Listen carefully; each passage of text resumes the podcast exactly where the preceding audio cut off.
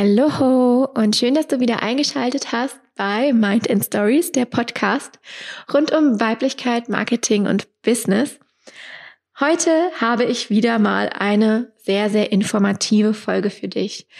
Und zwar ist diese Folge genau das Richtige für dich, wenn du einen Instagram-Account hast oder vielleicht auch, wenn du digitale Produkte vertreibst.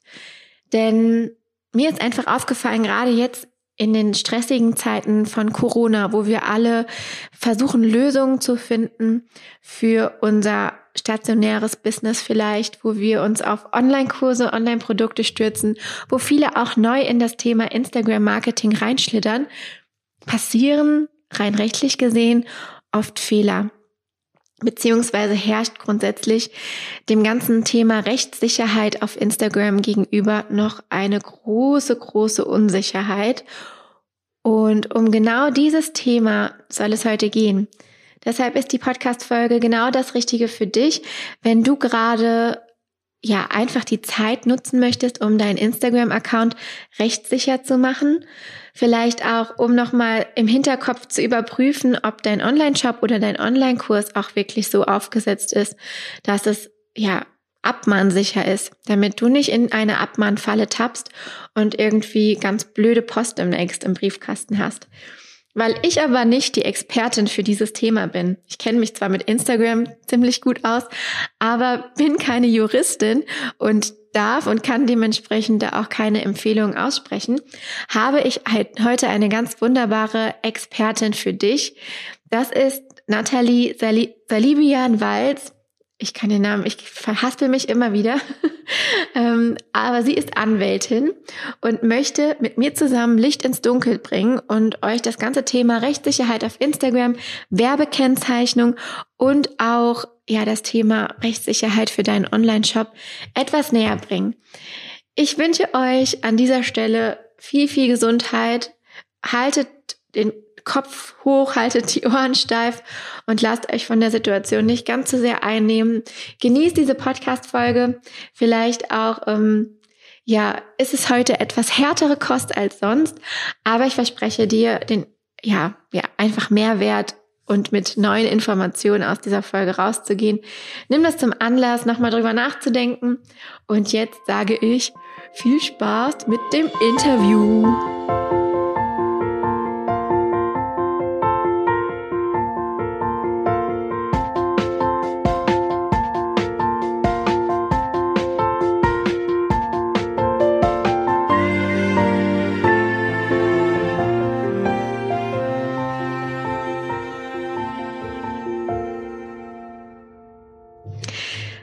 Ich habe heute die Nathalie Salibian-Walz, ich hoffe, ich habe es richtig ausgesprochen, im Mind & Stories Podcast. Und ich würde sagen, bevor ich jetzt groß mit einer Vorstellung anfange, kann die Nathalie sich am besten selbst einmal vorstellen. Also erstmal schön, dass du da bist. Ich freue mich sehr auf unser heutiges Gespräch. Und wer bist du? Wer bin ich? Ich freue mich auch riesig auf das Gespräch. Mein Name ist Nathalie Salibian-Walz, wie du eben schon ganz toll gesagt hast. Bin Anwältin für Unternehmensrecht, seit über 20 Jahren hier in Frankfurt als Anwältin, auch in London gearbeitet, lange, lange Zeit als Wirtschaftsanwältin, als Anwältin tätig und berate vor allen Dingen Unternehmen und Selbstständige und habe auch einen wunderschönen Instagram-Account @Nathalie Salibian-Walz. Das hast du. So haben wir uns ja auch gefunden. Also wie ich glaube, die meisten meiner Podcast-Gäste, wir finden uns irgendwie über Instagram. Und der Grund, warum wir heute sprechen, ist, weil du natürlich mit deinem Background das Thema Instagram nochmal ganz anders beleuchten kannst, nämlich aus der rechtlichen Perspektive. Und ich glaube, dass das für viele, viele, viele, also eigentlich für alle, die irgendwie auf Instagram so ansatzweise gewerblich tätig sind, ein großes Thema ist und alle da irgendwie so ein bisschen Bauchschmerzen vorhaben. Und wir sitzen heute hier, um hoffentlich in einige Fragen ein bisschen Licht zu bringen für die meisten. Ja, das hoffe ich auch. Es ist ein Dschungel, das muss man sagen. Aber wir wuppen das heute mal. Holen die besten Informationen mal raus aus dem Ganzen und schauen mal. Genau. Ja, und vor allem auch, um den Leuten einfach so ein bisschen die Angst zu nehmen und vielleicht einfach so 2, 3 konkrete Handlungsschritte auch mitzugeben, was man machen kann, wenn man dieses Podcast-Interview nachher fertig gehört hat, dass man weiß, okay, an den und den Baustellen muss ich arbeiten. Ich bin sehr gespannt, was uns erwartet. Ich bin auch sehr gespannt, weil ich natürlich auch nicht 100% fit in dem Thema bin und ich bin deshalb sehr gespannt, was du zu berichten hast. Okay. Und wir haben uns ja so ein paar Themen für heute rausgesucht, die wir gerne bearbeiten möchten oder über die wir einfach gerne mal sprechen möchten. Ja. Und das erste Thema ist so die Frage, wie macht man Instagram eigentlich rechtssicher? Also wie kann man seinen Account so aufstellen, dass man sich keine Gedanken machen muss um mögliche Abmahnungen, dass man hoffentlich da gut aufgestellt ist. Und da wäre jetzt die erste Frage, wer muss sich überhaupt mit dem Thema beschäftigen? Also für wen gilt das? Ja, und das ist eine ganz, ganz spannende Frage, Jessica, und die ich auch wirklich gefühlt schon 100.000 Mal gestellt bekommen habe und zurechtgestellt bekommen habe. Weil ja dieses Instagram, Facebook und andere sozialen Medien sind ja eigentlich so ein geselliges Ereignis, so eine gesellige Plattform. Man fängt ja mit Freunden, mit Bekannten an, mit Familie an. Und oftmals ist es so, dass man mit einem privaten Account anfängt und dann irgendwann mal vielleicht seine freiberufliche, nebenberufliche Tätigkeit damit reinspielt. Und auf einmal wird von einem ganz privaten, persönlichen oder familiären Account auch so ein Business-Account oder beziehungsweise so, es wird nicht mehr rein privat genutzt. Und da ist natürlich immer so diese Grauzone, dieser Bereich, wo man fragt, was muss ich beachten? Muss ich überhaupt was beachten? Oder muss ich mich gar nicht kümmern? Und da muss man natürlich ganz klar sagen, die Plattform, wie man die Plattform nutzt, das ist das Entscheidende. Also wenn ich jetzt wirklich das im familiären Bereich belasse und dann nie irgendwie meine freiberufliche Tätigkeit bewerbe oder so, dann kann ich natürlich sagen, okay, das ist ein privat genutzter Account, muss ich mir vielleicht nicht so viele Gedanken machen. In dem Moment aber, wo ich den privaten Account doch benutze, erstmal im Freundeskreis, dann vielleicht im Familienfreundeskreis, Bekanntenkreis, dann kommt vielleicht noch neue Nutzer dazu, indem ich auch aktiv meine Produkte und Dienstleistungen promote. Weil ich eben jetzt sage, okay, ich will mir hier ein Business aufbauen, ich will damit Geld verdienen und das auch über einen längeren Zeitraum mache und eventuell auch öffentlich dort Werbung schalte, dann ist es natürlich so, dass es da gewisse Gesetze gibt. Da bin ich Marktteilnehmer. Ich benutze die Plattform für meine geschäftlichen Zwecke. Und obwohl auch meine Freunde, Familie, unsere Bekannten im Account mit drin sind, ist eben hier der Schritt zum geschäftlich-gewerblichen oder freiberuflichen Tätigkeit gemacht. Und da sind nun mal Gesetze, da sind Marktteilnehmer, Wettbewerbsregeln, Verhaltensregeln, Usancen, die ich zu beachten habe. Und da gibt es eben verschiedene Sachen, wo ich dann sagen muss, okay, was muss ich beachten, damit ich hier wirklich auch rechtlich und gesetzlich auf der sicheren Seite bin und so am Markt teilnehmen kann, ohne eben auch genau abgemahnt zu werden. Natürlich, wenn ich das Ganze in einen Business-Account umschalte, dann ist das ganz klar. Wenn ich sage, ich bin Firma XY,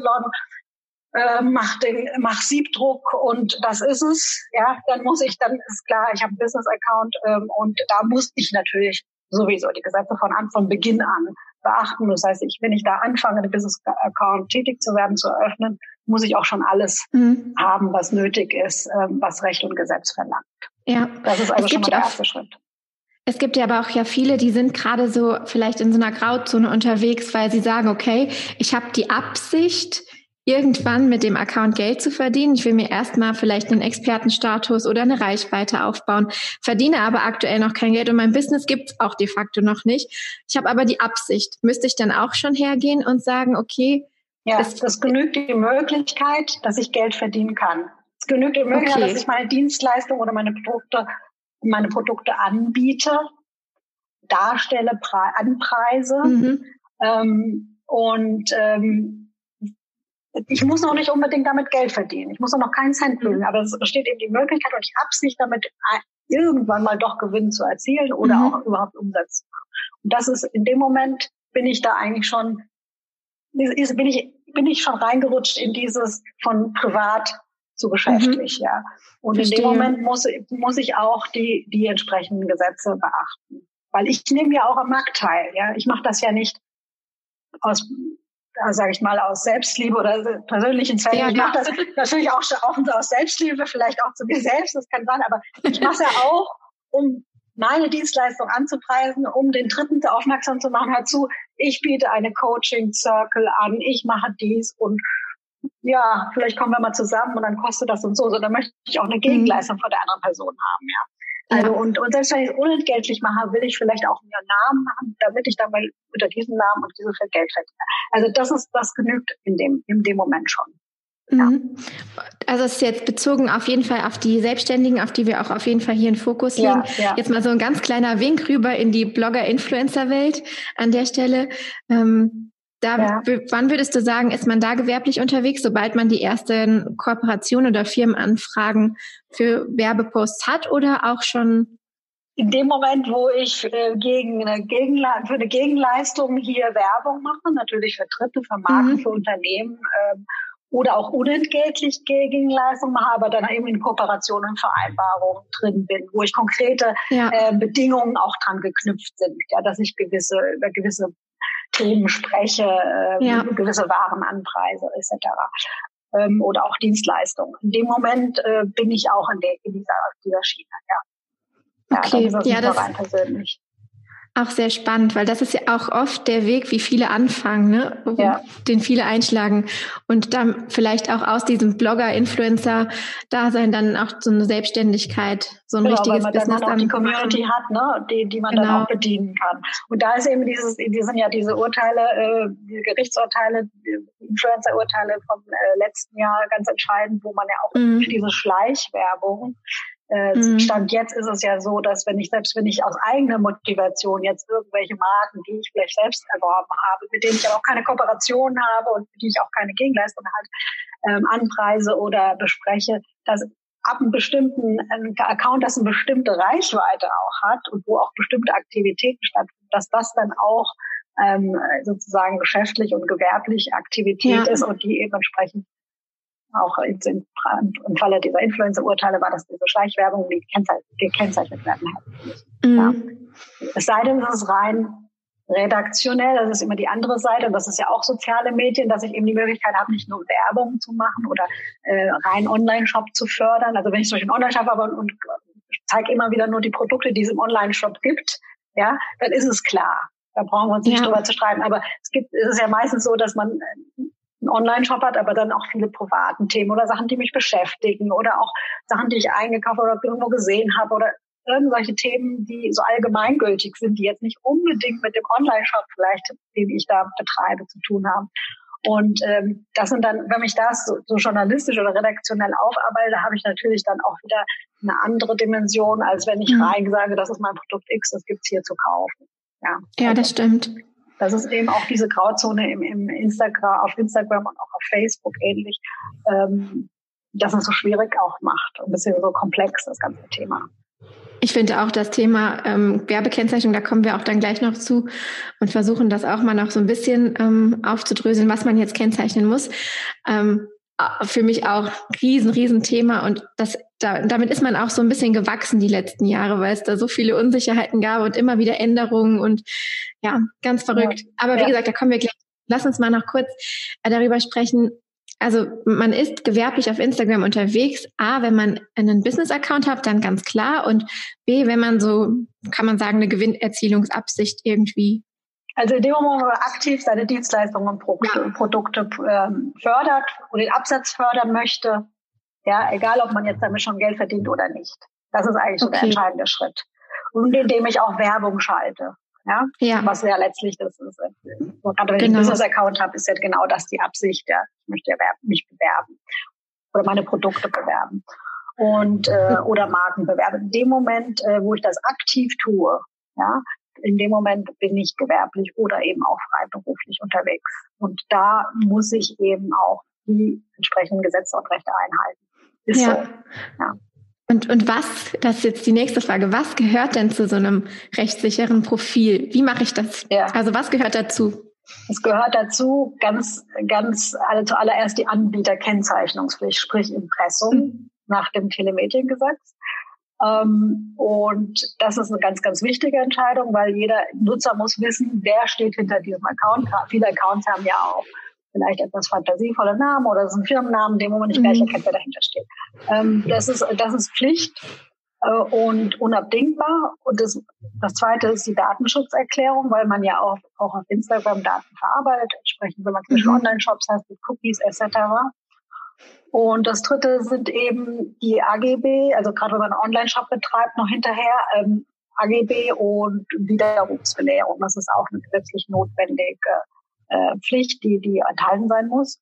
Und es gibt natürlich auf Instagram da jetzt keine eigene Rubrik, wo man das einpflegen kann.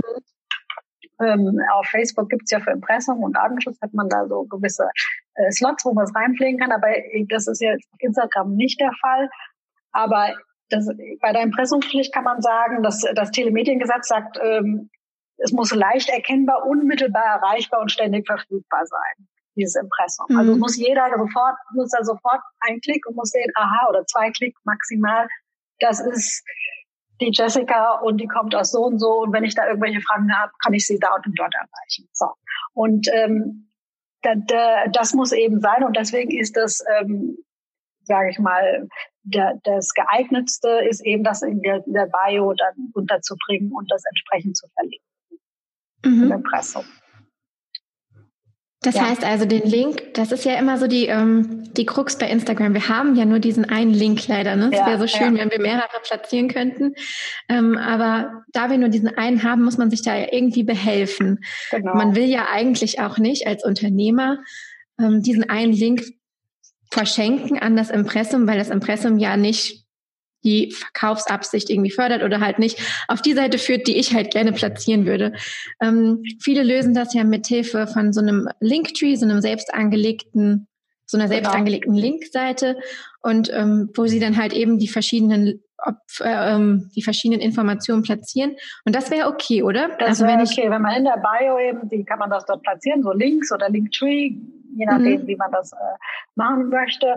Und dann kann man dort eben neben dem Impressum die Datenschutzerklärung einstellen und den Link platzieren, der dann als sprechende URL auf das Impressum oder die Datenschutzerklärung auf die externe Webseite verweist. Ja, meistens die eigene Webseite. Und das weiterleitet. Das ist auf jeden Fall, das wäre eine geeignete Möglichkeit. Das ist eine geeignete Lösung für um diese Pflicht zu erfüllen. Ja. Und das wird auch in den Gerichten so anerkannt, dass das mit dieser Ein-Klick- bzw. Zwei-Klick-Lösung ist durchaus vertretbar. Ja, sehr gut, das ist schon mal sehr beruhigend. Ja. Was würdest du denn Leuten empfehlen, die noch keine Website haben? Also ich meine, gerade wenn man am Anfang der Selbstständigkeit steht und vielleicht erstmal mit einem Social-Media-Profil startet und das Thema Website ist noch so ein bisschen, steht noch so hinten an. Ja. Ja, da muss man halt eine Landingpage oder irgend so eine Einfach-Page kreieren, wo man eben gerade dieses Impressum oder Datenschutzerklärung einstellt. Also wenn man schon aktiv auf Instagram ist, etwa wenn man sagt sich, okay, ich habe noch keine Website, ich bin noch nicht so weit, dann bin ich auch noch nicht so aktiv, dann halte ich das noch im privaten Bereich, ja. Das ist halt dann immer so eine Sache. Mhm. Und was natürlich dann schwierig ist, man möchte ja schon ein bisschen vorfühlen und machen oder man muss halt so eine Landingpage erstmal oder so eine, wo dann eben die nötigsten Pflichtangaben drin sind, erstmal kreieren, die man dann später auf seiner Webseite auch übernimmt. Ja, das ist also dann oberste Pflicht, dass man sich erstmal darum kümmert, wenn man dann schon aktiv ist. Weil letztlich ist, Instagram ist das Internet, ja. Das ist es ist genauso öffentlich und es ist genauso Internet wie die Webseite. Also da gibt es keinen Unterschied. Das verwechseln eben viele, die denken, ich muss das nur für meine Webseite machen, weil die habe ich natürlich jetzt kreiert und das ist meine und die ist öffentlich und jeder kann sie einsehen. Nee, Instagram ist genauso. Man muss sich zwar registrieren, um auf Instagram mitmischen zu können, aber sie ist trotzdem Google eingebunden und man wird überall gelistet. Also es ist eine öffentliche Webseite und es gilt genau das Telemediengesetz dort, wie es auch für jede Webseite gilt. Das ist im Prinzip eine Webseite. Ja. Ja. Man hat dort halt ein Profil, also ein Unterprofil, eine Unterseite. Ich glaube, das ist auch grundsätzlich nochmal wichtig zu sagen, dass halt, ich glaube, viele gehen da sehr naiv ran, dass man mal eben irgendwie eine Selbstständigkeit beginnt, ohne sich halt über solche Dinge Gedanken zu machen und dass man halt wirklich vielleicht an der Stelle auch nochmal daran appellieren muss oder sagen kann, informiert euch da, dass ihr auf der sicheren Seite seid in den rechtlichen Themen.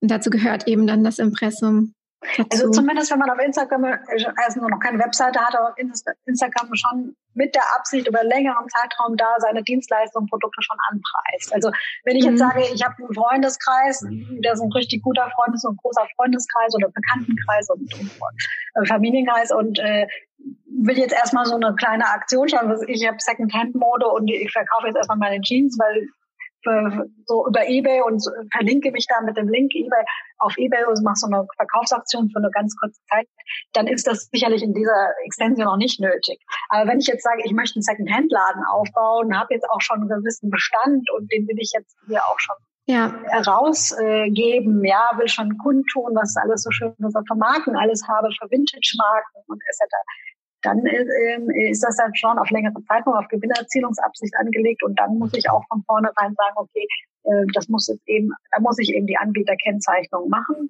und da muss eventuell auch ein Datenschutz, wenn es schon zum Beispiel zu Verkaufsaktionen kommt, die ersten Jeans gehen über den Tisch oder so, über Instagram, obwohl ich noch keine Webseite habe. Also das sind Sachen. Also da muss man eben unterscheiden. Da gibt's wie gesagt dieser Übergang vom privaten Aktivität, persönlicher Blog zu geschäftlich, gewerblich ist manchmal so fließend, dass man den selbst gar nicht merkt. Ja, das stimmt. Ich würde mal sagen, es ist wahrscheinlich auch nicht, wenn das jetzt gerade so rüberschwimmt, ist noch nicht das Schlimme, was jetzt gerade nicht hat, aber dass man dann eben sagt, okay, jetzt wird's ernst, jetzt muss ich aber auch mal was dafür tun und zwar nicht nur im wirtschaftlichen Sinne, sondern auch eben auch im rechtlichen. Ja. Mhm. Das ist eben das Entscheidende. Was ich auch oft sehe in Bezug aufs Impressum, ist, dass das Impressum einmal in der Story angegeben wird und dann als Highlight gespeichert wird. Meinst du, das ist genauso? Ja, das mit den Highlights ist es eben dieses, das Gesetz verlangt eben diese unmittelbaren Zugang, unmittelbar erreichbar, leicht erkennbar, unmittelbar erreichbar. Und das ist halt natürlich, also es gibt jetzt keine entsprechende Rubrik auf Instagram. Also theoretisch kann ich das Impressum da einsetzen, wo ich denke, es ist erreichbar und einsehbar. Und wenn ein Highlight ist, natürlich erreichbar. Ich kann auf ein Highlight drücken, habe mein Impressum und dann sehe ich es. Natürlich vermutet es nicht jeder dahinter, aber wenn ich es vielleicht Impressum nenne und habe ein Highlight, das sagt nur Impressum, dann ist es halt das Impressum. Dann ist es wahrscheinlich auch genug. Es ist natürlich aber jetzt, man kann sich ja so behelfen erstmal, aber es ist natürlich, sage ich mal, eleganter ist es, wenn man es auf einmal in seiner Bio hat, wo man sich auch vorstellt als Unternehmen, als Selbstständiger, als Firma. Und dann, dass da alles auch kompakt ist und dann kann einem auch niemand irgendwie einen Strick draus drehen und sagen, das war aber jetzt hier überhaupt nicht erkennbar, Wobei, wenn die Highlights dann immer mehr Highlights kommen, dann rutscht das vielleicht irgendwie nach hinten, Und dann ist das so im hintersten Eck und das sieht keiner. Da kann dann wieder die Frage kommen, wie zugänglich war das und wieso muss der Nutzer jetzt umständlich suchen, um zu sehen, wo der sitzt und wie sie genau heißt oder er oder sie oder welche Telefonnummer oder welche E-Mail-Adresse die hat. Also das sind so Sachen.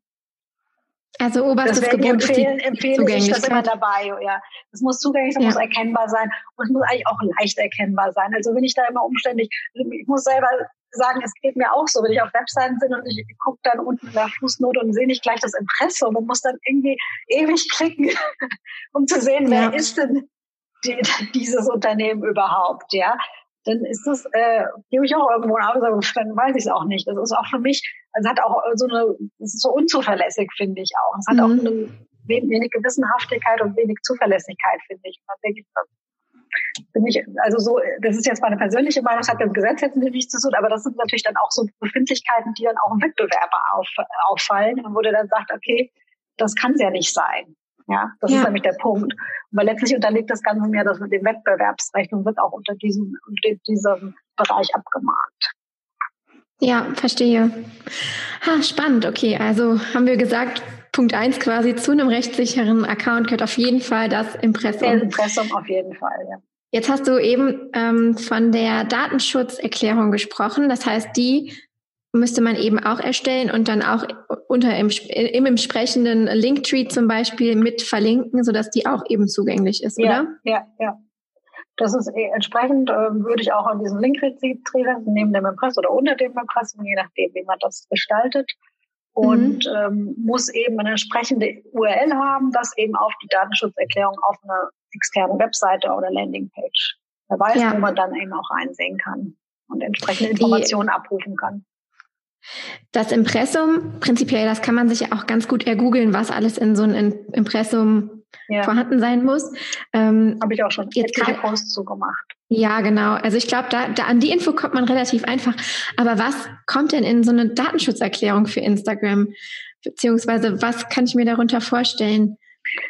Im Prinzip muss ich auch da mich ausweisen, also muss sagen, wer ich bin, und wie ich erreichbar bin, als derjenige, der die Daten verarbeitet, erhebt oder abspeichert. Und dann muss ich Informationen geben, welche Daten ich erhebe, zu welchem Zweck ich sie erhebe und auf welcher Rechtsgrundlage ich sie erhebe. Weil normalerweise, das grundsätzlich gilt ja, persönliche, personenbezogene Daten dürfen nicht verarbeitet werden. Ja, ich brauche auch eine Erlaubnis dafür. Und das muss ich eben in dieser Datenschutzerklärung angeben. Ja, und dann muss ich eben, das muss ich da transparent machen.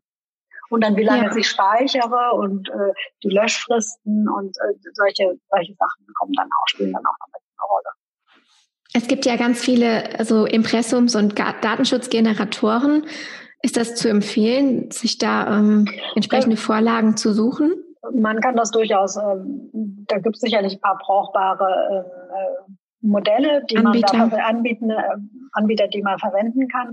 Der Punkt ist, und der entscheidende Punkt ist aber der, dass man immer in der Verantwortung, auch wenn man diesen Generator benutzt, was da hinten rauskommt und was er einem dann empfiehlt oder liefert, am Ende des Tages ist nicht dieser Generator oder die Firma, die das angeboten hat für die Datenschutzerklärung, die haftet für die Datenschutzerklärung, so wie sie da steht und liegt nicht, sondern ich bin das, Ich als Verantwortlicher, ich als Accountinhaber, ich als Webseitenbetreiber.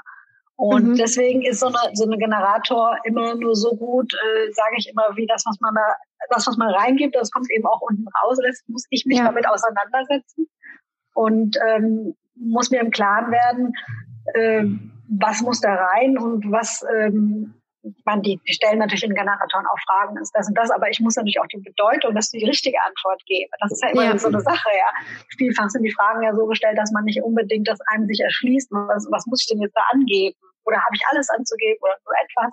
Und also das hängt da so ein bisschen auch vom eigenen Können da ein bisschen ab. Man muss also auch, letztlich muss man auch gucken, wenn man diese Datenschutzerklärung verwendet, ist man halt selbst verantwortlich und müsste eigentlich auch nochmal prüfen, ist da alles drin, was ich auch jetzt gemacht verarbeite und was ich brauche. Ja. Ist das Minimum erfüllt und brauche ich mehr? Also das müsste man muss sich also letztlich am Ende des Tages damit auseinandersetzen. Also nicht blind drauf verlassen, sondern auch einfach mit Menschenverstand rangehen und das genau prüfen. Genau, so ein bisschen Informationen holen, was muss da alles rein und ist das abgedeckt? Und dass man so ungefähr das für sich auch ein bisschen nachvollziehen kann. Okay, spannend. Ja, gerade beim Thema Datenschutz ist das ja auch. Das ist ein sehr umfangreiches Thema, das muss ich sagen. Das ist auch nicht so einfach, recht komplex.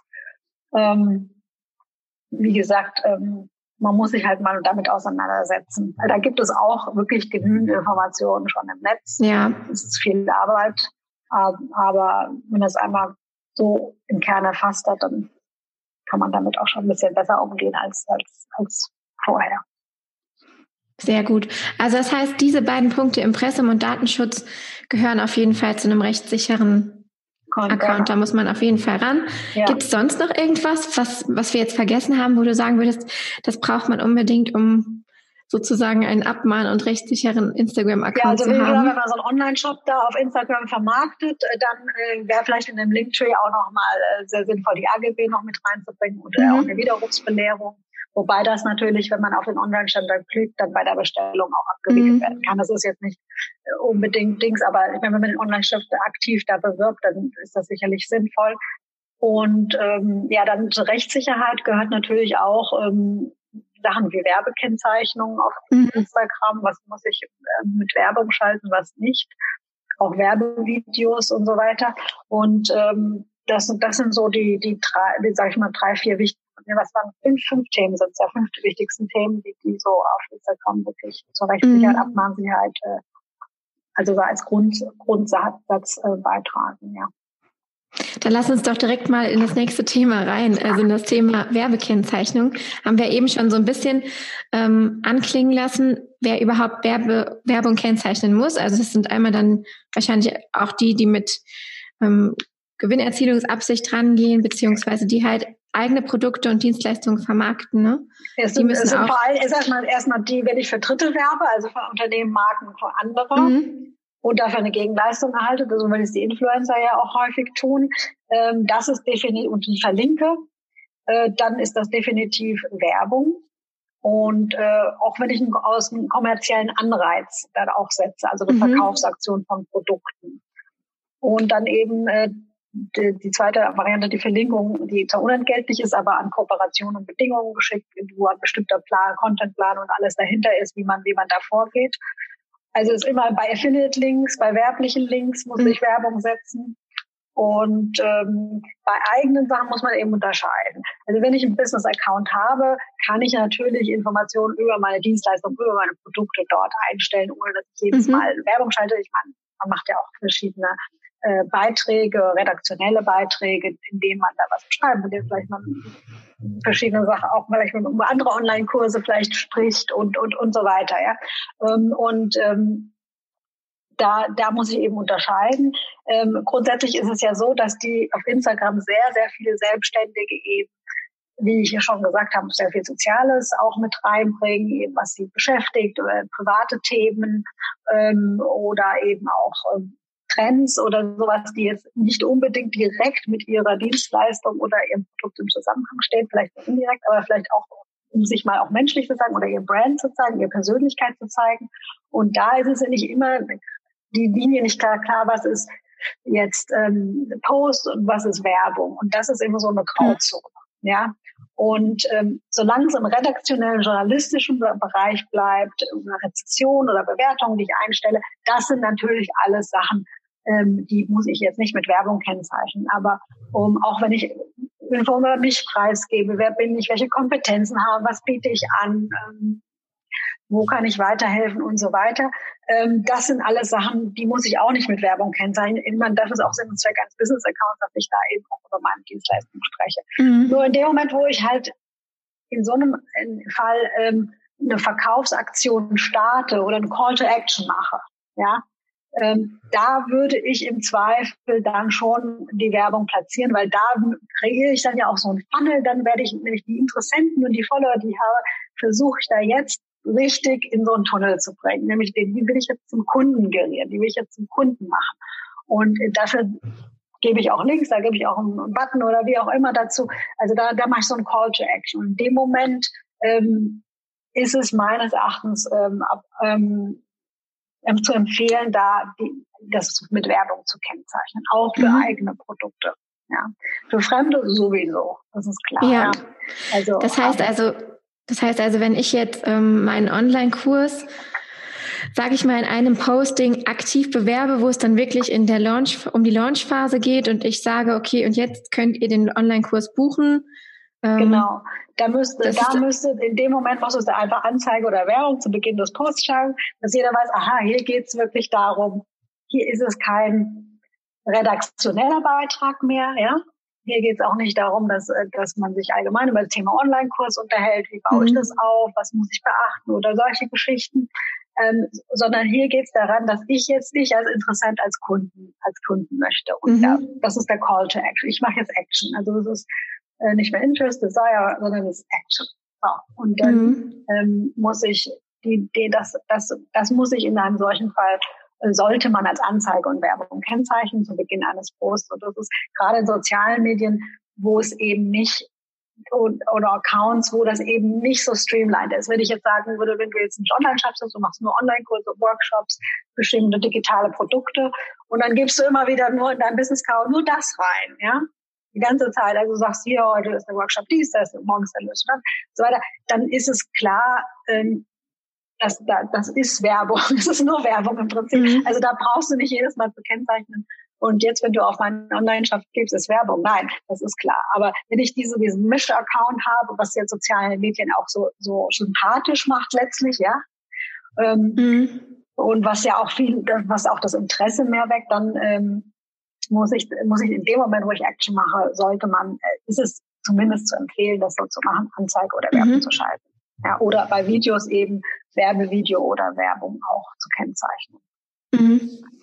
Ja, das ist auch spannend, weil ich glaube, dass gerade mit den digitalen Produkten, die ja heutzutage auch jeder relativ einfach anbieten kann, auch wenn er vielleicht vorher sich noch gar nicht in dem Segment bewegt hat, das geht ja heute alles so schnell, und ich glaube, das Thema haben ganz wenige auf dem Schirm, dass man da vielleicht dann auch, gerade wenn man so einen Mich-Account hat, vielleicht auch eine Mischung aus persönlichem Blog und einer Verkaufsabsicht irgendwo, dass man dann in dem Moment, wo man dann plötzlich aggressiv wirbt, dann auch seine eigenen Produkte kennzeichnen sollte, ne? Ja, das ist ein echter Graubereich, aber auf der anderen Seite gilt halt dieses Trennungsverbot, zwischen das, was ich redaktionell oder journalistisch oder auch persönlich einstelle, und Werbung. Das muss eben strikt getrennt werden. Und Werbung ist dann, wenn ich jemand anderen zu einer geschäftlichen Handlung veranlassen möchte. Ja, ich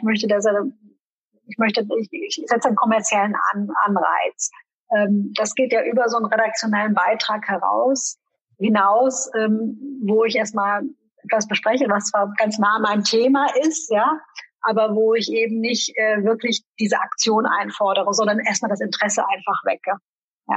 Und wenn ich diese Werbung eben schalte, will ich halt jetzt nicht mehr Interesse, sondern ich möchte den Interessenten jetzt zum Kunden machen. Und in dem Moment muss ich das auch unterscheiden mit der Werbung. Einfach um das zu unterscheiden, hier mache ich Werbung, hier habe ich einen Post. Also das sind eben die Verhaltensregeln.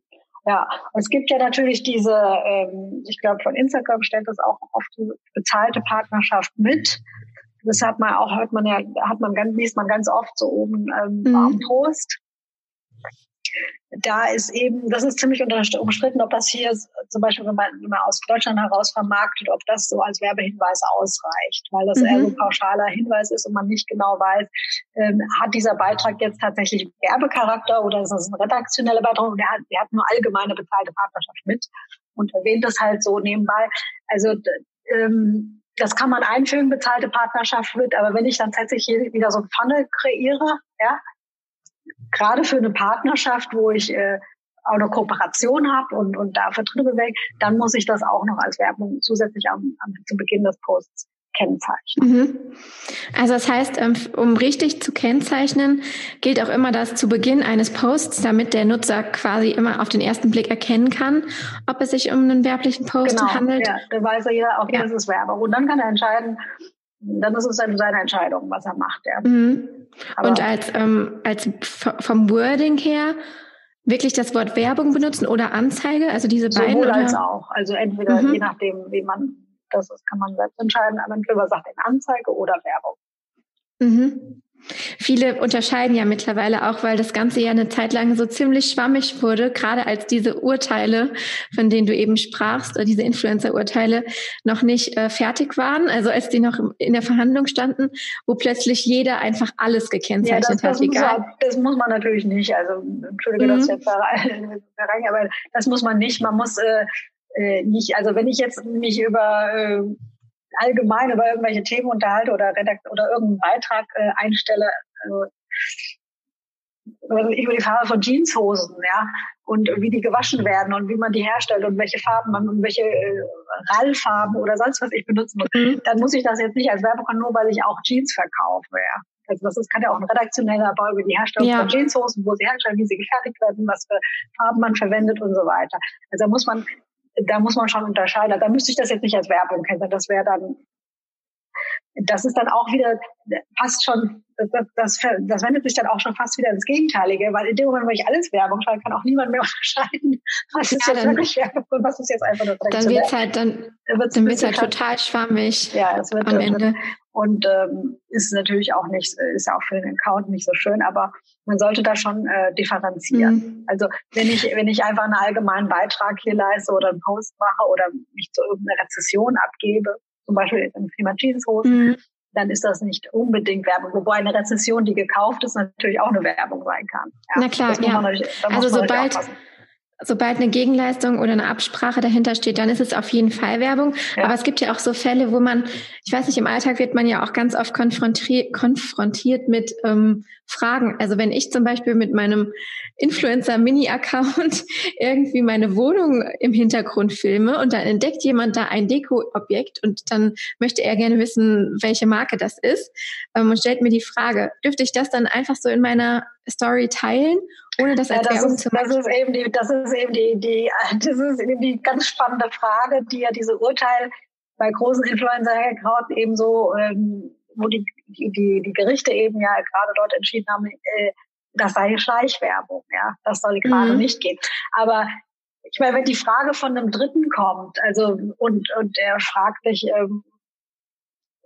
dann reagiert man ja auf eine Frage und macht einen Austausch letztlich. Man fällt das eigentlich eher unter Austausch, so würde ich das sehen. Das ist meine Meinung.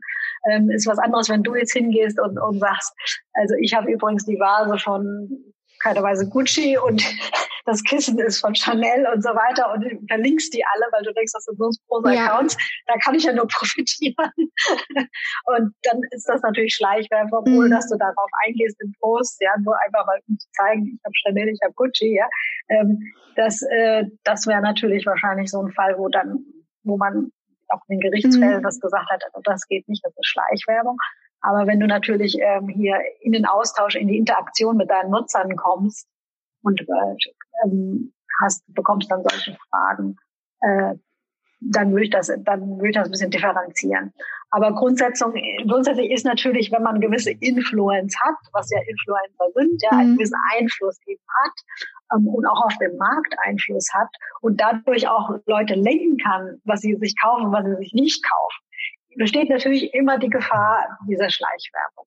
Ja, wenn ich einen kleinen Account habe und sage, ach, ich benutze XYZ und der andere sagt, ach nee, ich benutze das und ich benutze ABC, dann ist das vielleicht alles noch nicht so wild. Aber wenn ein Influencer mit, was nicht 50.000 oder was weiß ich, ab wann diese Accounts so spürbar sind, wo sie wirklich spürbar Einfluss haben auf den anderen, ja, dann kann das durchaus auch schon als Schleichwerbung gelten. Man sollte zumindest ziemlich bewusst sich darüber sein und ein bisschen achtsam damit auch umgehen. Ja, also ich mache das so tatsächlich, dass ich da wirklich versuche, einfach umsichtig mit umzugehen.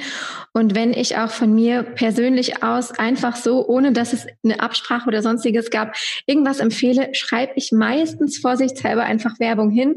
Manchmal schreibe ich in Klammern noch hin, dass es sich eben um eine persönliche Empfehlung handelt, damit die Leute einfach unterscheiden können, dass da gerade keine Kooperation vorliegt. Aber so im normalen Alltag versuche ich auch einfach gar nicht so viele Marken besonders positiv hervorzuheben, mit denen ich keine Kooperation habe, damit ich einfach gar nicht erst in die Bredouille komme. Genau, das ist empfehlenswert. Und wenn man das eben als persönliche Empfehlung abgibt, meine persönliche Empfehlung, dann, wenn man das so kennzeichnet, ist das sicherlich auch ein Mittel, um dem gegenzusteuern. Oder eben, wenn man es umschreibt, ja, oder dann ein bisschen ein paar Sätze dazu schreibt, einfach nicht einfach sagt, ich habe das und das erworben, weil das und das so und so ist, und weil mir das und jenes gefallen hat, die Vor- und Nachteile darstellt, dann hat man schon wieder so eine Art Auseinandersetzung und alles ist im grünen Bereich. Aber grundsätzlich muss man da eine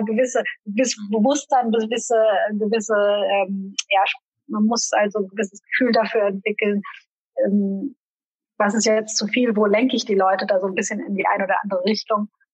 Also da muss man halt ein bisschen umsichtig mit vorgehen. Das ist im Bereich Schleichwerbung ist das nicht so. Oder da gibt es halt nun eine Gesetzgebungsinitiative, die ja auch lange nicht durch ist, so ein Vorschlag der Regierung. Ich hatte es in meinem Post auch mal erwähnt, dass man eben gerade, was diese Influencer-Urteile, wo man eben unentgeltlich einfach aus eigener Motivation oder aus persönlicher Empfehlung eine Marke oder ein Unternehmen oder so empfiehlt, dass das eben ausgenommen sein soll von der Schleichwerbung. Aber das ist noch nicht spruchreif. Insofern müssen wir noch mit geltendem Recht leben und damit umgehen und müssen einem das bewusst machen. Und das ist der erste Schritt, dass ich differenziere, dass ich weiß, aha, Moment, soll ich jetzt das einfach sagen, ja, so beeinflusse ich das zu stark.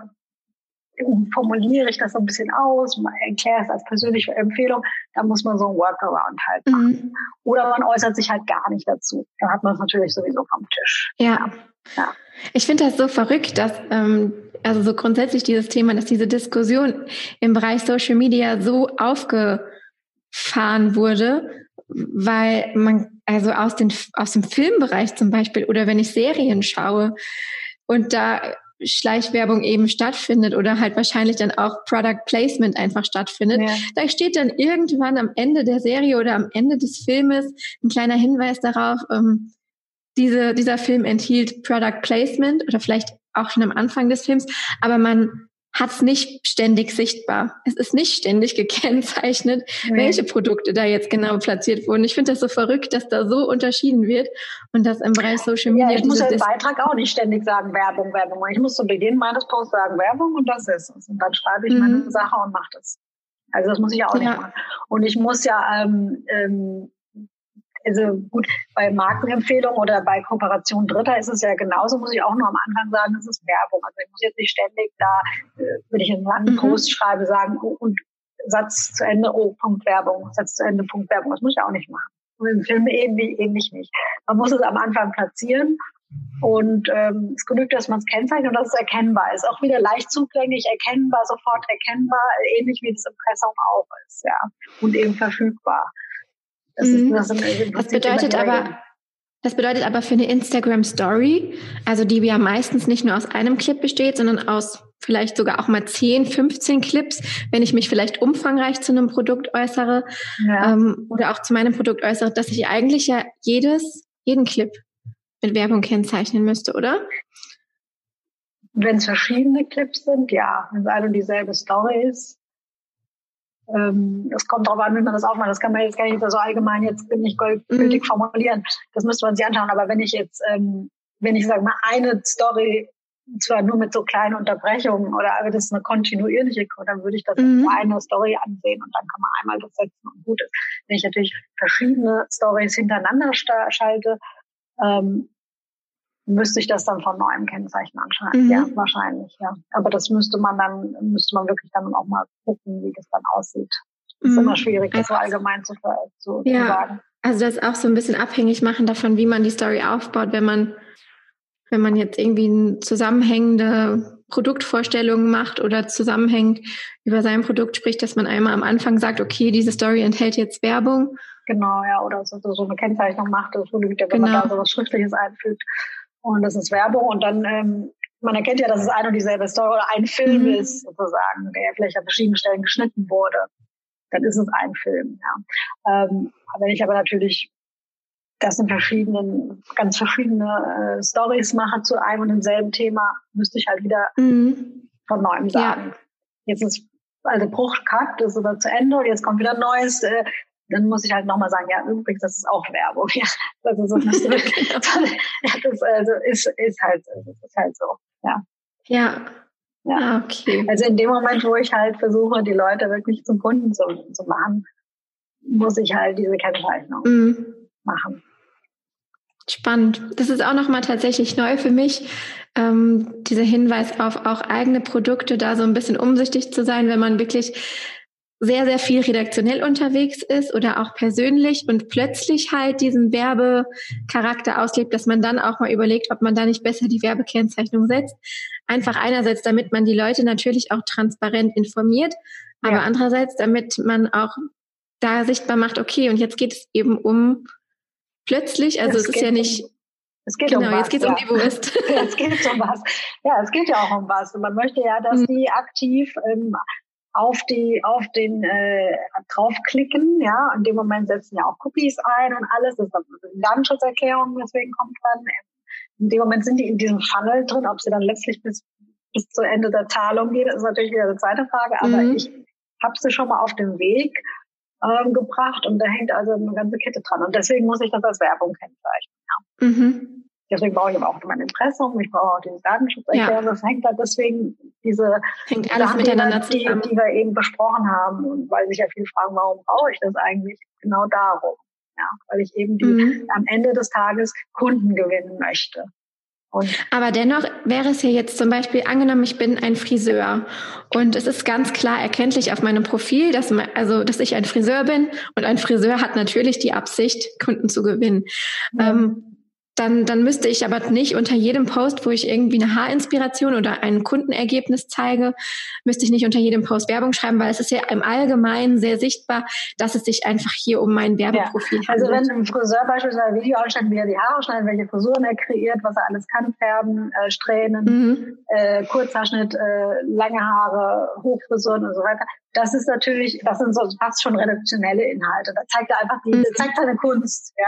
Der zeigt seine Kunst, nämlich und sein Handwerk, wie er als Friseur Hand anlegt. Das ist einfach ein Beitrag, fast schon redaktioneller Beitrag, wie er wieder mit umgeht. Da muss er nicht Werbung schalten. In dem Moment, wo er Haarprodukte verkaufen möchte, Shampoos beispielsweise, da ist es wie was anderes. Wenn er sagt, ja, jetzt zum Beispiel hat er eine Frisuren kreiert oder hat bestimmtes Styling oder Stylinggel oder Festiker benutzt, und dann sehen die das, wow, das sieht ja super aus, das muss ich auch so haben. Mhm. Ich will unbedingt diesen Festiger haben. Und er verkauft es dann. Ja, und er sagt, und jetzt kriegst du eine Aktion, was weiß ich, für den Festiger. Und dann gehe ich da drauf, Call to Action, da habe ich's, ja. Da schicke ich die Leute jetzt los. Und da habe ich natürlich, dann muss er schon sagen, wenn er wieder das verkaufen will, dann muss er dann schon Werbung machen. Also da macht er ja Werbung, dann muss er es auch so kennzeichnen.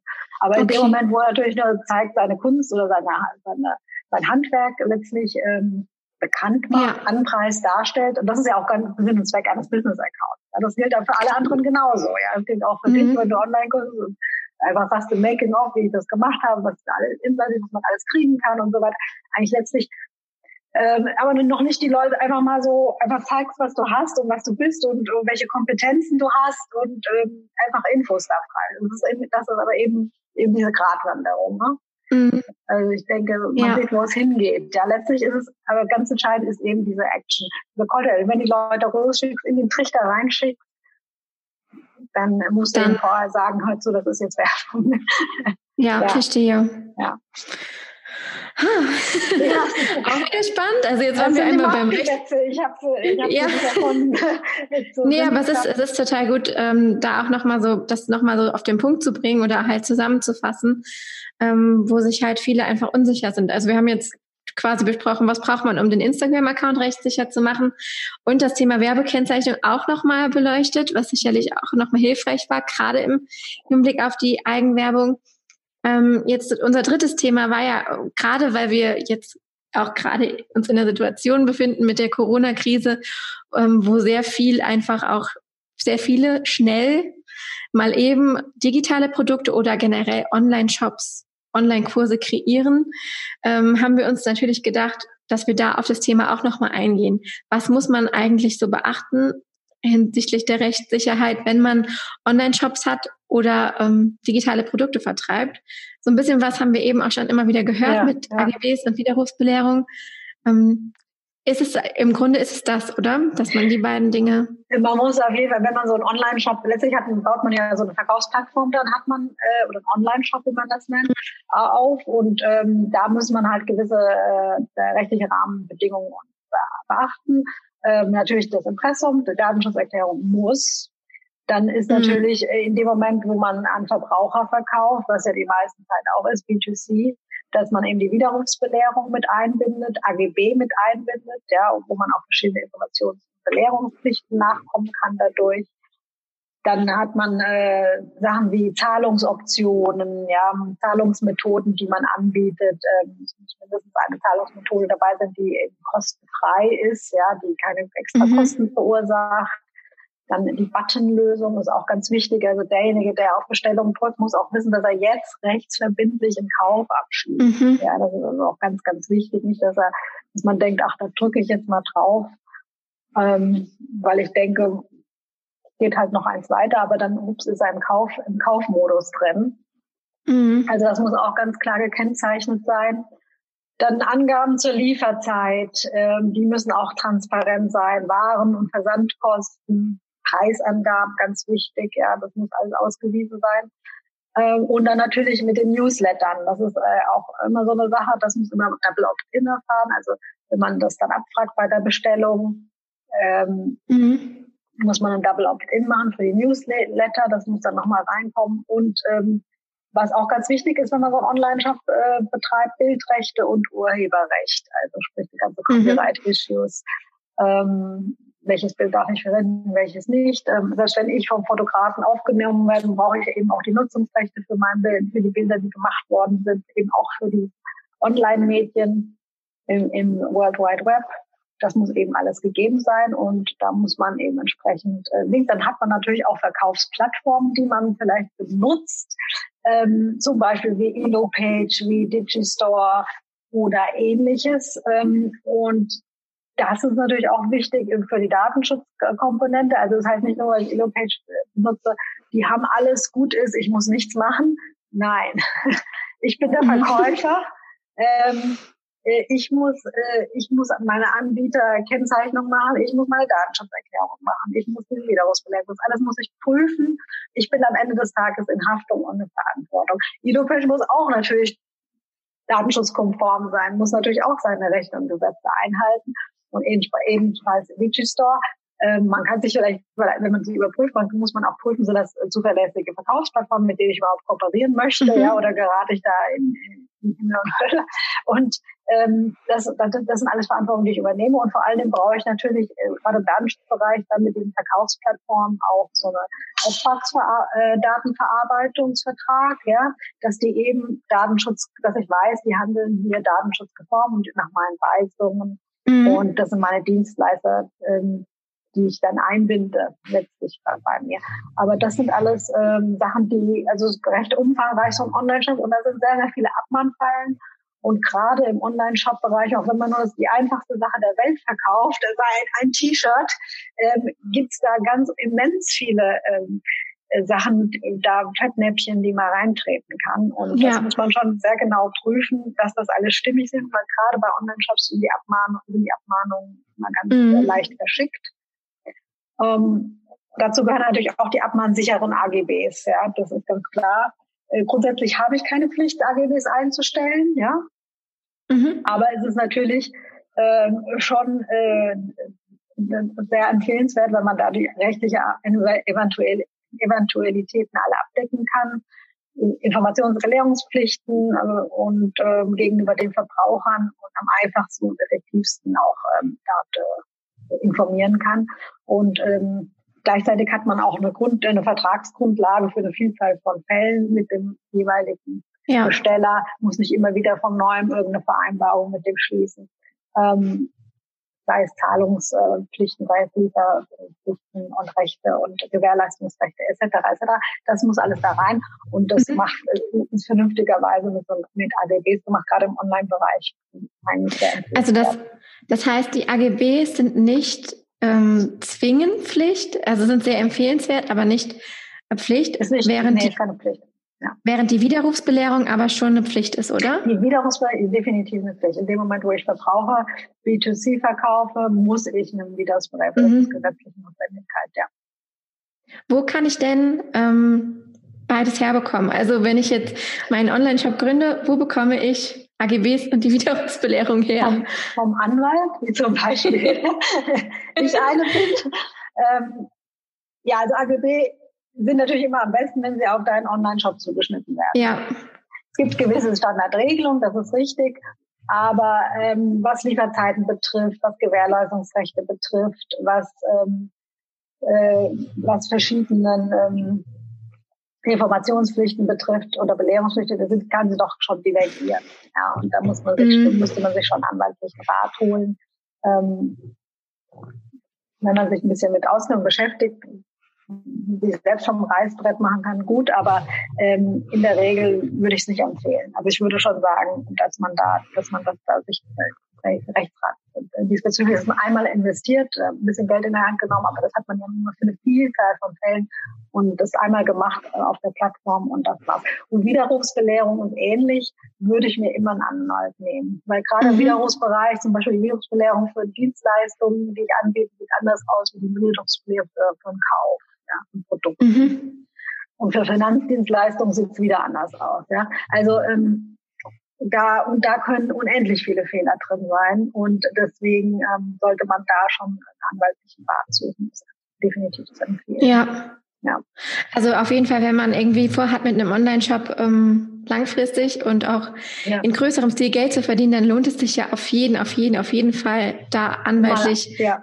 Einmal Geld in eine Hand zu nehmen, das ist ja längerfristig angelegt. Man macht das ja nicht für das ist ja keine Eintagsfliege oder so, dass man sagt, das ist jetzt verschwendetes Geld. Im Gegenteil, das hat man einmal richtig gemacht und kann sich dann auch sorgenfrei mit dem Geschäft beschäftigen. Man muss sich nicht immer Gedanken machen, was muss ich jetzt rechtlich noch beachten und muss ich da umständlich versuchen, mit Laienwissen über Wasser zu halten. Das kann eigentlich am Ende des Tages leider nur schiefgehen. Das ist meine Erfahrung. Ich habe ja immer wieder Mandanten hier, die es da über gewisse, Plattformen da einfach einen Online-Shop aufbauen und die bieten natürlich auch Rechtstexte teilweise an, ja, aber eben nur das, was sie halt so standardmäßig so im Petto haben und dann nehmen die sich halt das eine oder das andere aus der Schublade und es ist vielleicht zu wenig oder es ist auch nicht das Richtige oder es fehlt vielleicht an der einen oder anderen Stelle, also oder sie nehmen etwas und müssen dann, und das löst wiederum andere Pflichten und Rechte aus und das haben sie dann aber nicht beachtet. Ja. Also da gibt es wirklich viele Fallen, die man da machen kann. Ja. Also deswegen, also in der Sache würde ich das nicht mal, also ich würde da immer lieber einmal sagen, das mache ich richtig. Ich gehe auch auf den Markt, ich gehe öffentlich. Ich will das ja auch aktiv bewerben, zum Beispiel jetzt mit Instagram, wie wir das schön jetzt besprochen haben. Mhm. Und ich will ja auch verkaufen, ja. Und da mache ich das einmal richtig und dann nehme ich ein bisschen was in die Hand und mache das. Und dann habe ich das, als dass ich das einfach so laufen lasse und drauf ankommen lasse. Und irgendwann habe ich eben die Abmahnung im Briefkasten. Und das kann ich versichern, 5-fach so viele Kosten, wie wenn ich einen Anwalt zahle. Ja? Also das ist nicht mal so teuer, ja. Und von den Kosten kommt man jetzt auch nicht Hokuspokus so leicht weg, auch wenn man dann Anwalt schaltet. Ja, das muss schon, da muss man schon ordentlich alles gut gemacht haben, ja, alleine. Ja. Die Widerrufsbelehrung, die braucht also aber an sich nur jeder, der irgendwie ein Produkt verkauft, also entweder ein physisches oder ein digitales. Brauche ich das auch bei einer reinen Dienstleistung, für die ich einfach im Nachgang eine Rechnung schreibe? Ja. Also wenn ich Online-Kurse verkaufe über das Internet, brauche ich auch nicht. Und wenn ich einfach nur zum Beispiel eine Einzelberatung anbiete und für die dann eben im Nachtrag eine Rechnung stelle, müsste ich dann auch. Also wenn ich das im Online-Shop oder wenn ich jetzt persönlich individuell, wenn ein Kunde dich anschreibt und sagt, darf ich ein bisschen ein Coaching geben und so weiter, dann natürlich ist das ein individuelles, für andere brauche ich das nicht. Aber wenn ich das jetzt als die Einzelberatung in meinem Shop oder als standardmäßig anbiete und er kann das per Knopfdruck auch bestellen, ja.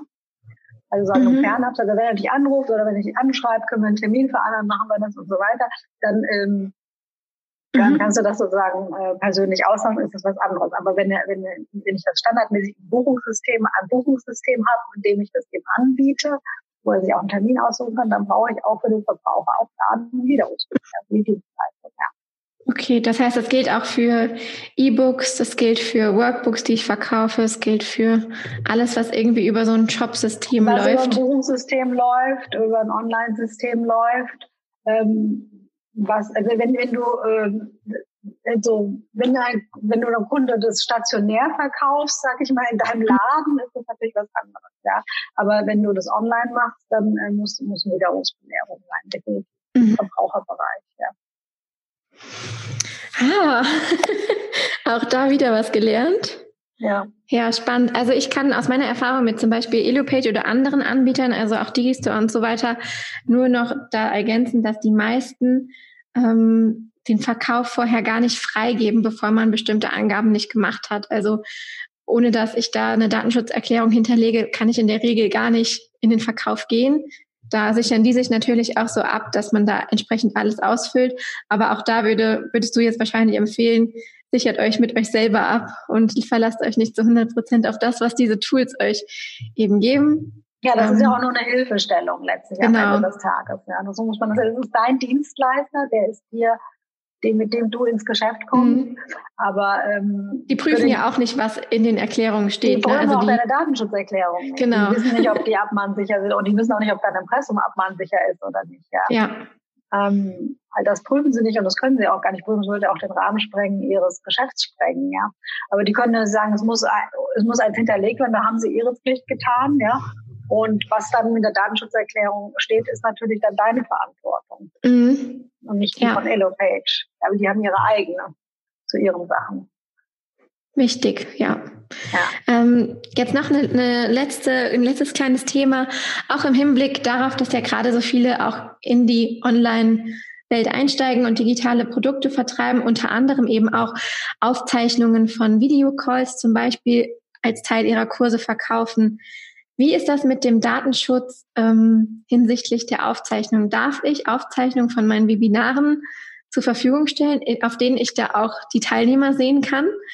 Weil das hat man ja ganz oft, wenn man jetzt zum Beispiel einen Zoom-Call aufnimmt, da wird man ja im Zweifel auch die Teilnehmer sehen können. Brauche ich dafür Datenschutzerklärung unterschriebene oder muss ich darauf hinweisen? Wenn du eine Aufzeichnung machst, musst du darauf hinweisen. Also wenn du eine Aufnahme machst, musst du vor dem Zoom-Call oder vor der Konferenz darauf hinweisen und du musst eigentlich auch eine Einwilligung da einholen von Einzelnen. Also das kann man ja bei Checkbox so machen, dass du mit der Aufzeichnung an. Mhm. Die Teilnahme an der Konferenz selbst,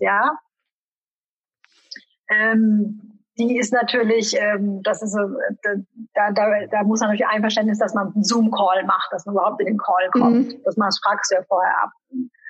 Und dann geben die Daten frei. Aber für die Aufzeichnung, das ist nochmal eine separate Sache, dass du wiederverwenden kannst und vielleicht auch an verschiedene Teilnehmer dann verteilen kannst nochmal zum Nachlesen, noch zum Nachschauen.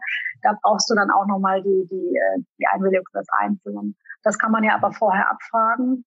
Und zum Beispiel, weil das ist also auch nicht durch den Kaufvertrag oder durch diese Bestellung abgedeckt, weil die Bestellung ist eben für den Online-Kurs und die Teilnahme am Online-Kurs und nicht die Aufzeichnung und das Verteilen danach. Da brauchst du nochmal extra Einwilligung. Mhm. Also das würde ich nochmal extra abfragen. Auch schriftlich, meinst du, dass man sich das schriftlich geben lässt? Ich habe das jetzt zum Beispiel, ich sage ja einfach mal ganz offen, wie ich das gemacht habe, dass am Anfang meiner Calls, dass ich da einfach freistelle, ob jemand mit Video und Ton teilnehmen möchte.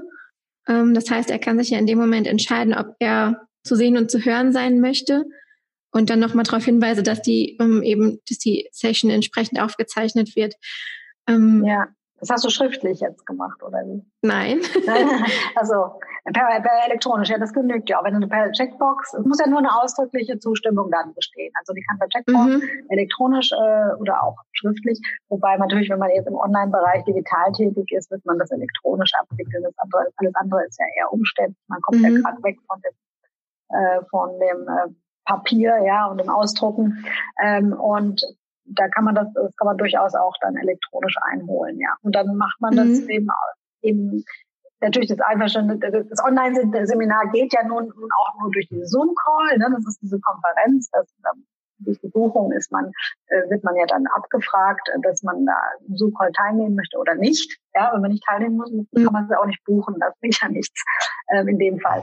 Aber natürlich die Aufzeichnung nochmal zur Wiederverwertung, oder nochmal zum Rumschicken für die Teilnehmer ist eine zweite Geschichte, die muss auch nochmal abgefragt werden. Ja. Okay. Ja. Da muss man sich also auch nochmal absichern. Ja.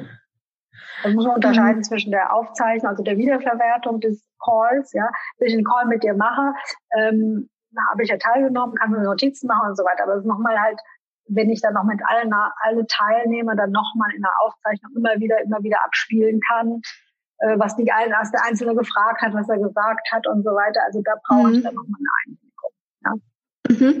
Ja. Mhm. Okay. Noch eine letzte Frage, die ich mir so aufgeschrieben habe. Wie kann ich mich denn eigentlich davor absichern, dass meine Kursinhalte oder halt digitalen Produkte weitergegeben werden an Dritte? Kann ich mich da auch rechtlich irgendwie absichern, weil das ja sicherlich gerade auch, wo viele eben solche Produkte anbieten, eine Rolle spielt, dass da entsprechendes nicht weitergegeben wird? Ja, also das ist grundsätzlich vom Urheberrecht erfasst natürlich, wenn deine Skripte oder die du da entwirfst, Entsprechung, Schöpfungshöhe und so weiter haben. Aber was man natürlich machen, man kann das als Bedingung einfach in seine Kurse reinschreiben, dass man da eben so ein Copyright-Vermerk macht und eben auf das Nutzungsrecht hinweist und in welchen inwiefern das benutzt werden darf und nicht. Ja, und die Materialien, das sollte man schon. Und wenn man das als Bedingung hat oder als Copyright vermerkt, dann müsste das eigentlich vor unbefugter Weitergabe. Es ist zumindest etwas, was rechtlich hält für unbefugte Weitergabe. Wenn es dann dennoch gemacht wird, dann muss man halt, gut, da muss man entsprechende Schritte. Da muss man entsprechende Schritte dann gehen. Ja, ja, aber spannend. Das würde ich dann schon empfehlen. Ja. Also einfach auch nochmal deutlich auf die Materialien oder so einen Hinweis platzieren, dass die Weitergabe da nicht gestattet ist, natürlich. Es ist eigentlich grundsätzlich, ja, wie du schon sagst, vom Urheberrecht versteht sich das fast von selbst, aber dennoch haben halt, glaube ich, viele, die an solchen Online-Kursen oder Online-Produkte erwerben, manchmal das Gefühl, dass sie damit eben auch so ein Streuungsrecht erwerben. Ja, das, was genau, das ist dann nochmal veröffentlichen oder wie dann, das muss man halt dann nochmal klar, denke ich, hinweisen. Also auch zum eigenen Schutz, dass man da abgesichert ist. Definitiv. Ja. Ja, ich glaube, das Thema Online-Shops und Online-Produkte generell, Online-Kurse ist auch nochmal riesig. Und da ist jetzt auch nochmal viel klar geworden, dass man da sich auf jeden Fall um die rechtliche Seite Gedanken machen muss, ne? Dass man es nicht einfach mal lapidar erstellen kann, weil da eben viele Fallen lauern, gerade im Thema Online-Shops. Und ich finde das einerseits total gut, andererseits auch so ein bisschen schade, weil das auch eine vor Hürden und Herausforderungen stellt, gerade wenn man sagt, okay, ich möchte gerne mit einem winzig kleinen Online-Shop starten und indem ich jetzt irgendwie meine Postkarten verkaufen möchte oder meine selbstgestalteten T-Shirts und noch gar nicht weiß, ob ich damit entsprechend viele Einnahmen habe. Ja, dann weil wenn ich stationär einen Kiosk irgendwo hinstelle oder hinstellen will und Postkarten und T-Shirts, dann kann ich das ja auch nicht einfach so machen. Ich kann auch nicht einfach in den Park gehen und kann sagen, ah ja, hier ist ein schöner Platz, hier stelle ich meine Bretterbude hin und verkaufe jetzt mal Postkarten und T-Shirts und schau mal, wie es passiert. Nee, das geht auch nicht. Ich muss auch von der Stadt das beantragen, ich muss eine Gewerbegenehmigung einholen, Gewerbeschein einholen. Ich muss verschiedene Themen einfach beachten, ja.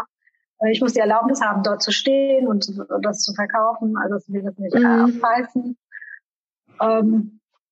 Verschiedene Anordnungen, was weiß ich, befolgen oder sonst was. Öffnungszeiten, nicht für die Nachbarschaft, nicht bis um 23 Uhr da Remi-Demi oder was weiß ich, weil ich auch noch Ausschank habe. Also ist es in der realen Welt eigentlich auch nicht anders, wenn man es genannt hat. Der Punkt ist ja nur der, dass man natürlich im Online-Bereich, das ist alles so einfach, man macht einen Knopfdruck und gut ist, ja. Also digital, wenn ich mit dem Daumen, ja. Und denkt man halt, das ist so einfach, da kann ja nichts dabei sein. Aber in dem Moment, wo ich eben Verkäufer bin und auch hier Gewinne erzielen will und auch am Markt teilnehme, habe ich halt auch eine gewisse Verantwortung und ich habe auch eine gewisse Haftung. Darum muss man sich einfach am Plan sein. Es gibt eben Gesetze und die muss man halt beachten. Und das Urheberrecht gehört ja zum Beispiel auch dazu, wenn man jetzt sagen würde, jeder darf alles copy-pasten, was so im Internet ist, das kann natürlich auch jeder. Das ist ein Screenshot und so weiter. Ganz einfach alles gemacht. Aber wenn wir da jetzt keine Gesetze hätten, wie sichert man es, ja? Und das ist halt immer die Frage. Und das Digitale ist halt noch alles, trotzdem, was uns jetzt schon so lange bei uns, dass wir schon mit dem aufgewachsen sind und uns das auch auskennen, ist es trotzdem noch ein recht junges Phänomen. Ja, und deswegen ja, weil sich halt auch viele, wieso brauche ich das? Ja, es braucht es natürlich, weil ich meine, real bräuchte ich es eigentlich auch, weil jeden Shop kann ich halt auch nicht einfach so öffnen, ja. Ja. Ich kann auch nicht einfach einen Laden einfach irgendwo aufmachen. Ich muss es anmieten, ich muss Vertrag stehen, muss Miete zahlen, ich muss erlauben, wie gesagt, Gewerbeerlaubnis etc. Also ja, ich glaube, das ist halt die Gefahr, ne? Es sieht halt von außen immer gerade über Social Media alles so einfach aus. Und es wird einem ja auch suggeriert, dass jeder alles sofort schaffen kann und jeder sofort Influencer sein kann, jeder sofort sich selbstständig machen kann und dass alles so schön einfach geht. Aber im Endeffekt ist man da doch, sobald man unternehmerisch tätig wird, immer in der Verantwortung, da sich auch umfangreich zu informieren. Das ist genau wie, ich hatte ja vor 2 Wochen das Podcast-Interview mit Stefanie Lehnes, Elterngeldstrategien, auch gerade ein Thema. Da war es genau das Gleiche. Es ging auch am Ende darum, Wenn du Elterngeld bekommen willst, dann bist du selber in der Verantwortung als Unternehmerin, dich mit deinen Unternehmenszahlen eben entsprechend auf diese Zeit vorzubereiten. Und genauso kann man das auch wieder auf dieses Thema übertragen, ne? Dass man, sobald man eben nicht mehr nur Hobby betreibt auf Social Media oder auch gerade im Internet, dass man dann einfach selber aktiv werden muss und sich an den entsprechenden Stellen auch eben Hilfe sucht bei dann rechtlicher Beratung dazu nimmt, wenn man nicht weiterkommt oder auch vielleicht schon bevor man nicht weiterkommt, da am entsprechende besten, vorher vorbereitet und das macht, Ähnlich wie wenn ich halt auch in unserer analogen Welt was aufbauen würde. Da würde ich mir halt auch Gedanken, welchen Laden ziehe ich an, wie komme ich mit dem Vermieter in Kontakt, was muss ich im Mietvertrag bedenken, ist der so in Ordnung oder nicht. Da muss ich ja auch ein Schild aufstellen, mich ausweisen, wer ich bin als Inhaber. Das ist ja das Impressum letztlich, Also, und solche Geschichten. Also, da muss ich mir auch Gedanken machen und so muss ich mir auch am Digital Gedanken machen, wenn ich denn gewerblich übertreibe und auch tatsächlich unterwegs bin. Wenn ich natürlich hier alles im privaten Bereich nutze, dann bin ich ja Verbraucher und bin am anderen Ende des Marktes. Also, das ist halt, so ist es. Verbraucher haben natürlich auch Rechte und so, die wollen sich auch einfordern können, aber das ist wieder ein anderes Thema. Und ich denke, das ist halt eine ganz entscheidende Sache und das gilt halt eben auch bei Instagram, weil auf Instagram ist es natürlich durch diese Bilderwelt und diese schöne, bunte Bilderwelt vergisst man manchmal, dass es auch durchaus einfach das Internet ist, ganz normaler öffentlicher Bereich ist, wie alles andere eigentlich auch. Es ist eine Plattform und es kann eben auch als Verkaufsplattform genutzt werden und es soll ja auch. Und Instagram stellt das ja auch entsprechend zur Verfügung. Ja, definitiv. Also das ist genau das, was ich auch immer versuche, in meinen Kursteilnehmern mit auf den Weg zu geben, weil sich viele auch immer so ein bisschen beschweren. Instagram ist so viel Arbeit und da muss ich ja wirklich Stunden rein investieren, da muss ich mich wirklich mit auseinandersetzen und dann ist meine Antwort auch immer, aber es ist ja Teil deines Geschäfts. Genau. Es ist ja dein ausgewählter Vertriebs- und Marketingkanal und es könnte jetzt genauso gut deine lokale Zeitung sein, die du als Vertriebskanal ausgewählt hast oder Printanzeigen in Fachmagazinen oder was auch immer. Das ist genauso viel Arbeit und je nachdem, wofür man sich eben entscheidet, wenn es dann eben Instagram ist, dann ist es auch einfach eine Arbeit, für die man Zeit aufwenden muss, ne? Und die halt auch ernst zu nehmen ist. Genau, die man ernst zu nehmen und möchte es ja auch, man brennt ja auch dafür, man möchte ja selbstständig sein. Genau. Und das ist einmal gemacht, einmal richtig gemacht. Und ist ebenfalls so zu empfehlen, ich empfehle es so, als dass man immer so ein bisschen was, Flickenteppich da und Flickenteppich dort, das kann halt recht in die Hose gehen. Ich habe wirklich genügend Fälle auf dem Tisch gehabt, wo das der Fall war, wo alle ganz erfreut und ganz freudig und spannend ihren Online-Shop geöffnet haben. Das kann ja nur toll werden und wir machen ganz viel Geld. Und dann kam als erstes, statt die Sachen verkauft wurden, kam als erstes die Abmahnung auf den Tisch. Von einem auch kleinen Unternehmer, zum Beispiel, war auch auf der anderen Seite auch ein kleiner Unternehmer, der dann wieder die anderen kleinen Unternehmer selbstständig abgemahnt. So läuft es dann. Das ist halt leider die Realität. Das muss man halt auch mal ins Auge fassen. Und da empfehle ich deswegen, wenn man sich auskennt und sich da einarbeiten kann, ist das ja auch gut. Es gibt, wie gesagt, genügend Informationen. Ich selbst poste ja auch wirklich sehr viel Content zu diesen verschiedenen Themen. Das kann man abrufen, sich abholen und kann dann versuchen, das auch soweit es möglich ist, selbst zu machen. Aber wenn man eben da in Zweifel ist oder wenn man auch die Zeit dann nicht findet, wenn man sich eben auch gerade um sein Geschäft kümmern möchte, um das eigentliche Kerngeschäft, was man ja betreibt, und das ist nun mal nicht das Rechtliche, ist ja klar. Dann kann man sich halt überlegen, das entsprechend zu beauftragen oder rauszugeben. Ja, auf jeden Fall. Vielleicht noch so als abschließende Handlungsanweisung, was man vielleicht zusammenfassen kann. Was kann man nach der heutigen Podcast-Folge machen? Ich denke mal, das Thema Impressum und Datenschutzerklärung für Instagram, wenn man gewerblich unterwegs ist. Also gerade das Impressum ist was würde ich sagen, jeder mal selbst überprüfen kann auf Herz und Nieren, wo jeder jetzt mal sich wirklich ransetzt und guckt, habe ich auch das vernünftig verlinkt in meiner offenen Landingpage, die gut zu erreichen ist, ist das gut und erkenntlich benannt. Also ich denke mal, das ist was auf jeden Fall jeder, der heute zugehört hat, hinbekommt. Auch das Thema Werbekennzeichnung, da steht ja auch letztendlich jeder in der Eigenverantwortung. Vielleicht aber auch nochmal, gerade wenn man einen riesen Account hat und sich total unsicher ist, auch das, man da vielleicht nochmal Beratung in Anspruch nimmt. Ja, definitiv, wenn man sich da selber im Zweifel ist, wie ich das jetzt momentan mache, ist das jetzt so, ist das so rechtens oder muss ich da ein bisschen nachbessern? Wenn man sich da Handlungsanweisungen, und das muss man natürlich immer prüfen, wie es gemacht ist und das muss man sich anschauen, dann sollte man auf jeden Fall Rat suchen oder ansonsten eben jetzt was, wie ich jetzt auch hingewiesen habe, dass man eben wirklich deutlich zwischen den Posts unterscheidet, indem man einfach redaktionell unterwegs ist und dem, wo ich wirklich sage, hier möchte ich Kunden definitiv mit diesem Post möchte ich Kunden akquirieren, im Sinne von, die müssen in Aktion treten, Also das muss man wirklich deutlich unterscheiden. Und, also an der Stelle dann auch einfach die Handlungsaufforderung für jetzt, einfach für die Zukunft, da in sich zu hören und zu schauen, wie kann ich den Unterschied zwischen diesen beiden Bereichen deutlich kenntlich machen. Einfach. Genau, ja. Wie kann ich es gerade machen? Und wenn sie sehr fließend sind, wie kann ich das auflösen, dass das eben nicht im Bereich der Schleichwerbung endet, was ja nun auch abgestraft wird. Und vor den Gerichten, also man kann definitiv sagen, wenn man da heute vor Gericht zieht, wenn man eine Abmahnung kriegt, dann zieht man jetzt geltendes Recht da den kürzeren. Ja, das ist einfach so, gerade wenn man einen großen Account hat und da immer wieder so lustig Werbung macht und das alles ganz schön ist. Aber da zieht man den Gürtel, also sollte man sich vorher absichern und das kann man eben nur, wenn man sich entsprechend berät, wenn man es nicht selber sich durch Informationen abholt.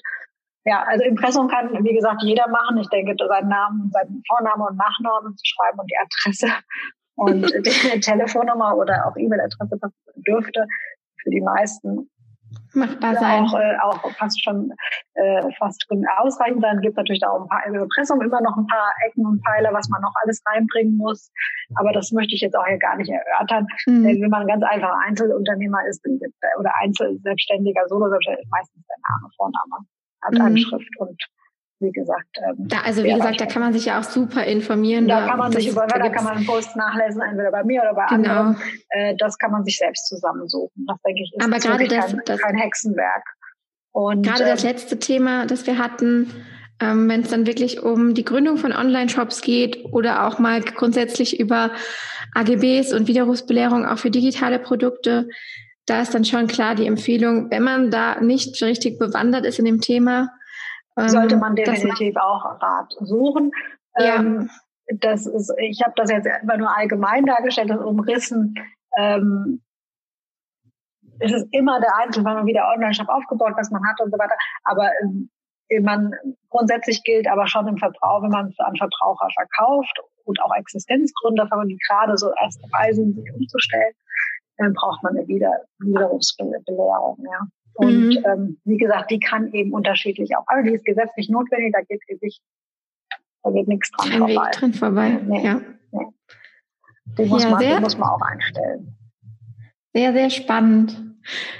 Ich glaube, wir haben echt richtig, richtig viel durchgesprochen zu den einzelnen Themen. Ja, es sind Informationen auch, die muss man mal ein bisschen sacken lassen, denke ich. Aber wie gesagt, bei Einzelfragen können wir natürlich hier nicht behandeln, das würde ja nochmal den Rahmen sprengen. Aber es geht einfach darum, dass man so eine Sensibilität entwickelt und auch so ein Bewusstsein dafür. Das ist schon mal der erste Schritt. Und vor allem auch vielleicht jetzt nach der heutigen Folge nicht denkt, oh mein Gott, ich muss alles löschen, ich mache alles falsch, sondern das vielleicht wirklich als Anlass nehmen, Bewusstsein dafür zu schaffen und motiviert auch aus der Sache rauszugehen und jetzt nicht den Kopf in den Sand zu stecken. Genau. Oh mein Gott, das kann ich niemals schaffen. Ich glaube, wenn man allein schon der Schritt, dass man ein Bewusstsein für diese Themen entwickelt und dann wirklich ins Handeln kommt und sich wirklich vornimmt, das sukzessive abzuarbeiten, das ist ja schon ein positiver Schritt in die richtige Richtung, ne? Absolut, würde ich absolut so unterschreiben. Genauso ist es, das soll ja auch nur das Bewusstsein sein, soll jetzt nicht Chaos schaffen und soll auch nicht verunsichern, sondern das soll einfach nur sagen, Leute, hier ist was, guckt euch mal euer Account an und vielleicht könnt ihr hier aus diesem Podcast ja auch das eine oder andere schon mitnehmen, dann könnt ihr es auch umsetzen. Und wenn nicht, Einfach zu wissen, Gefahr erkannt, Gefahr gebannt. Das ist alles. Genau. Ohne dass man Panik macht, bringt einem natürlich da überhaupt nicht weiter. Auch wenn man das löscht oder sonst was, bringt auch im Endeffekt sowieso nichts, weil das Internet hinterlässt ja auch immer bekanntlicherweise Spuren. Sodass, wenn das Account jetzt gerade gelöscht ist, nicht heißt, dass es komplett aus dem Internet verbannt ist. Ja? Also auch das nochmal so als Wink möchte ich mitgeben. Lieber das versuchen, vernünftig sachlich ranzugehen und so einfach mal wirklich zu schauen, welche Punkte habe ich schon abgedeckt und welche vielleicht brauche ich dann noch den einen oder anderen Austausch und eben entsprechend sich zu informieren oder eben verraten zu lassen. Ja, sehr schön. Ich hoffe, dass ihr, die jetzt zugehört habt, einiges mitnehmen könnt. Und nochmal 1000 Dank an Nathalie, die uns hier so sicher durchgeführt hat durch diese Themen. Also wie gesagt, auch nochmal der Hinweis auf ihr Profil. Da gibt es auch schon viele Infos rund um das Thema, wo man sich dann auch in den Postings informieren kann. Und da kommt auch immer mal wieder was dazu. Und ich denke, wir können... Vielen lieben Dank, dass du mich eingeladen hast. Es hat mir sehr viel Spaß gemacht. Ja, das ich hoffe, ihr seid jetzt gut informiert alle und könnt gestärkt weitermachen. Ja, bestimmt. Ich sage immer zu allen Podcast-Gästen, angenommen, wir würden uns in einem Jahr nochmal treffen, wer weiß, was sich dann schon wieder alles verändert hat in dieser schnelllebigen Welt.